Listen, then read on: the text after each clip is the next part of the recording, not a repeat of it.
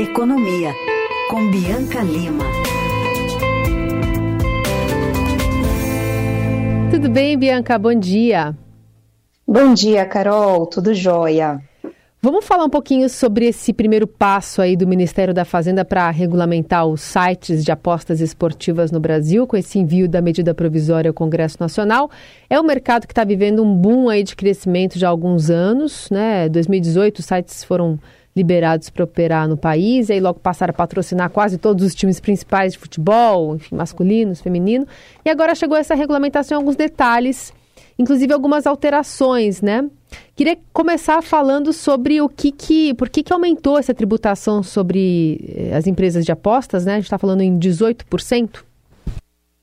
Exatamente, Carol. 18% sobre o GGR. O que, que é esse GGR? A receita obtida pelas empresas subtraídos os prêmios que são pagos aos apostadores. Não era esse o combinado, tá? O que tinha sido combinado lá no âmbito do Ministério da Fazenda e até alvo de uma divulgação no mês de maio por parte do Ministério era de que seria uma tributação de 16% sobre o GGR. Então teve um aumento de dois pontos percentuais. Como é que foi isso? Por que, que houve essa mudança? Segundo as minhas apurações, isso foi costurado ali super de última hora, na noite de segunda-feira, ali dentro do Palácio do Planalto, no momento da assinatura da medida provisória pelo presidente Lula. Houve uma insatisfação com o percentual que estava sendo destinado dessa nova arrecadação para o Ministério do Esporte, que estava recebendo 1% desse novo montante que vai passar a entrar nos cofres públicos, e isso foi elevado para 3%. Então, esses, uh, essa nova tributação de dois pontos percentuais, esse aumento acabou sendo destinado ao Ministério do Esporte, foi algo político, um desejo ali no momento da assinatura da medida provisória, claro, trazendo uma insatisfação para as empresas. Eu conversei com algumas operadoras uh, ontem ali, né, para, para, para as apurações ali para o Estadão, e elas me disseram o seguinte: olha, Bianca, a gente vai negociar no Congresso Nacional. A gente acha essa medida provisória aqui também vai ser acompanhada de um projeto de lei muito importante. A gente quer essa regulamentação, a gente não quer mais estar no limbo, palavras das próprias empresas, porque apesar dessa lei de 2018 faltou a regulamentação, faltou definir quais seriam as regras de atuação dessa empresa, mas nós consideramos essa tributação muito elevada, porque além dessa taxação sobre o GGR, sobre a receita das empresas, tem ainda os demais impostos, né? que as empresas pagam como uh, qualquer outra companhia que atua aqui no país. Então, elas alegam que a carga tributária ficaria muito pesada para elas, inclusive passando de 30%, disseram que vão negociar sim isso no Congresso Nacional. E vão ter força para isso? Como é que deve ser essa tramitação? Olha, Carol, eu acho que tem uma disposição, inclusive até houve uma fala recente do presidente da Câmara, Arthur Lira, num evento em São Paulo, dizendo que sim, ele considera importante a regulamentação desse setor, sim, precisa estabelecer regras e fazer essa taxação. Então, sempre que o presidente da Câmara demonstra né, uma a sua ali uh, afeição para um projeto. Isso é importante, a gente sabe que ele faz as coisas andarem né, dentro da Câmara dos Deputados, mas essa parte ali, essa mudança de última hora, pode ser que traga um apelo por ajustes no texto. Eu acho que ele avança sim, eu acho que essa regulamentação tem uma aceitação ali dentro do Congresso para se uh, estabelecer regras para essa atuação das operadoras, mas talvez esse aumento de carga tributária ali no último minuto traga um apelo por negociações. Quais vão ser os pleitos dessas companhias dentro do Congresso Nacional, segundo as minhas apurações? Por exemplo, tentar fazer com que haja possibilidade de alguns abatimentos nessa, nessa alíquota, nesse tributo. Por exemplo, abater despesas com publicidade ou com tecnologia. Isso faria com que a alíquota efetiva, a alíquota final ali a ser paga fosse menor. Outra coisa também, outro assunto que as empresas vão negociar no Congresso Nacional, a taxação do apostador. Como é que vai ser essa cobrança segundo ficou estabelecido na medida provisória, vai ser de 30% sobre cada aposta, mas com uma faixa de isenção de cerca de R$ 2.112. O que, que as empresas estão querendo? Que não seja essa cobrança por aposta, mas que seja uma tributação mais ou menos nos moldes como acontece hoje uh, nos investimentos, ou seja, que o apostador faça um encontro de contas com a Receita Federal no fim do ano e não a cada aposta que for realizada. Então, isso também vai ser alvo de negociação.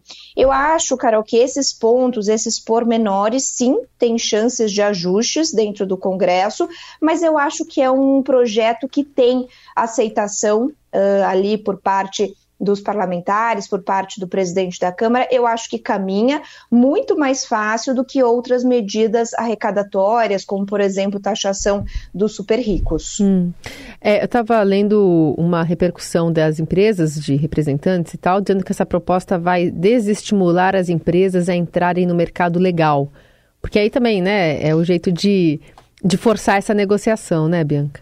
Exato, exato, Carol. Aí também fica um pouco uma, é uma guerra de narrativas, né? É. É, o que, que eles colocam? Que se for uma tributação muito alta, primeiro, desestimula as empresas a, a se formalizarem, né, a se regulamentarem, sobretudo aquelas que são médias ou pequenas. As grandes, muito provavelmente, uh, vão entrar de qualquer forma, mas aquelas menores talvez tenham mais dificuldade ali na alegação das empresas, e elas dizem mais, que se essa tributação for muito alta, elas teriam de repassar mais custos para o apostador e que aí o apostador uh, não, não iria né, querer e iria acabar migrando para o mercado ilegal, para aquelas empresas que não vão se regulamentar e que vão tentar atuar nesse mercado paralelo. Isso é a alegação das empresas também, claro, para colocar ali uma pressão sobre os parlamentares para conseguir essas mudanças desejadas. Uhum.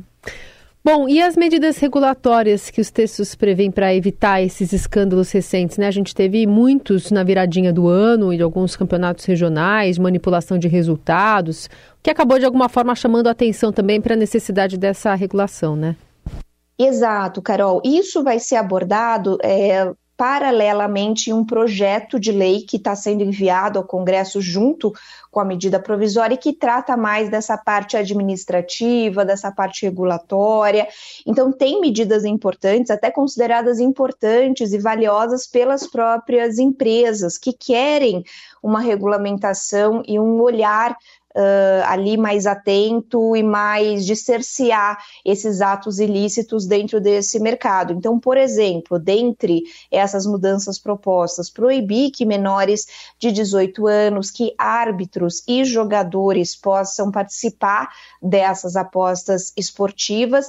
E um outro ponto que as empresas destacaram para mim ali nas, nas nossas conversas, que elas acharam muito importante até para coibir as empresas que vão tentar atuar de forma ilegal sem se regulamentar, que é o seguinte: apenas as empresas que estiverem de acordo com as regras estabelecidas pelo governo brasileiro, então, ter sede no Brasil, pagar a outorga para o governo, cumprir todas as determinações estabelecidas, apenas elas vão poder fazer publicidade. Isso é muito importante, né, hum. né, Carol? Porque você falava, ah, hoje essas empresas patrocinam basicamente todos os times, né, de futebol, fazem anúncios ali no estádio. Quando a gente está assistindo um jogo, a gente vê ali, né, nas placas laterais ao lado do campo, todos os anúncios praticamente só de empresas de apostas esportivas isso é um ativo importante para elas. Então, apenas as que estarão regulamentadas poderão fazer publicidade,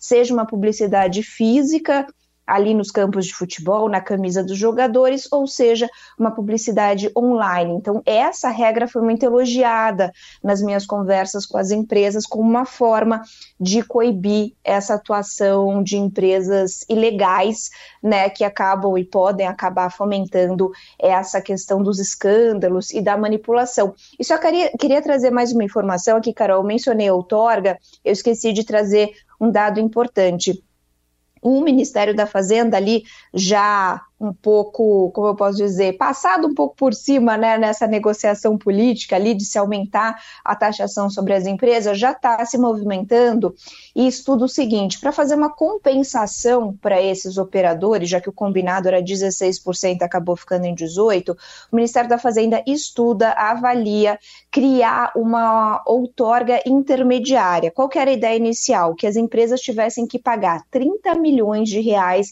em outorga é, válida por um período de cinco anos e aí poderia atuar no país por esse período de tempo. Qual que é o estudo agora? Fazer uma outorga intermediária de 15 milhões de reais, válida por cinco anos, e uma outra maior, mais parruda, de 30 milhões, válida por 10 anos. Essa seria uma forma, ainda em estudo, de compensar os operadores por esse aumento de alíquota, que foi uma negociação política ali de última hora no Palácio do Planalto. Muito bem. E, bom, é uma MP, então entra em vigor imediatamente, mas precisa ser aprovada pelo Congresso, como você mencionou. É, de, fato, de fato, na prática, o que, que pode mudar para o apostador? Carol, ainda demora um tempinho, tá? Essa medida provisória, como você disse, entra em vigor imediatamente, ela já está valendo, mas toda a regulamentação efetiva, formal desse setor ainda depende de uma série de portarias que vão ser editadas pelo Ministério da Fazenda. Por exemplo, eh, já houve, a gente até falou aqui na rádio na semana passada, a edição de uma medida provisória que criava cargos para uma secretaria dentro do Ministério da Fazenda, cerca de 65 cargos para essa nova estrutura, exatamente para ter uma equipe que vai acompanhar essas apostas, o volume dessas operações, se está tudo sendo feito de acordo. Bom, saíram os cargos, mas a secretaria efetivamente ainda depende de um decreto que vai ser publicado nos próximos dias. Depois, essa questão da outorga, por exemplo, uhum. vai ser regulamentada por meio de portaria, também ainda não editada, não publicada. Então, tem uma série de questões ainda em aberto. Precisa montar essa secretaria, o Ministério da Fazenda ainda não tem uma equipe para acompanhar e monitorar isso. As regras no detalhe ainda não estão estabelecidas, então não é para já que essa tributação começa, apesar da medida provisória entrar em vigor imediatamente. Ainda tem uma série de tomadas de decisões que precisam ser feitas. Pelo que eu conversei no Ministério da Fazenda, a expectativa é de que isso ainda demore um mês, um mês e meio, que é mais ou menos o tempo ali que eles avaliam que seria necessário para aprovar os dois textos no Congresso Nacional. Então, só ali fim de agosto, início de setembro, que se avalia dentro da Fazenda que de fato essa tributação comece, tanto para as empresas como também para os apostadores. Muito bem, panorama completo aqui da Bianca Lima conosco hoje no Jornal Dourado. Bianca, obrigada, bom trabalho aí.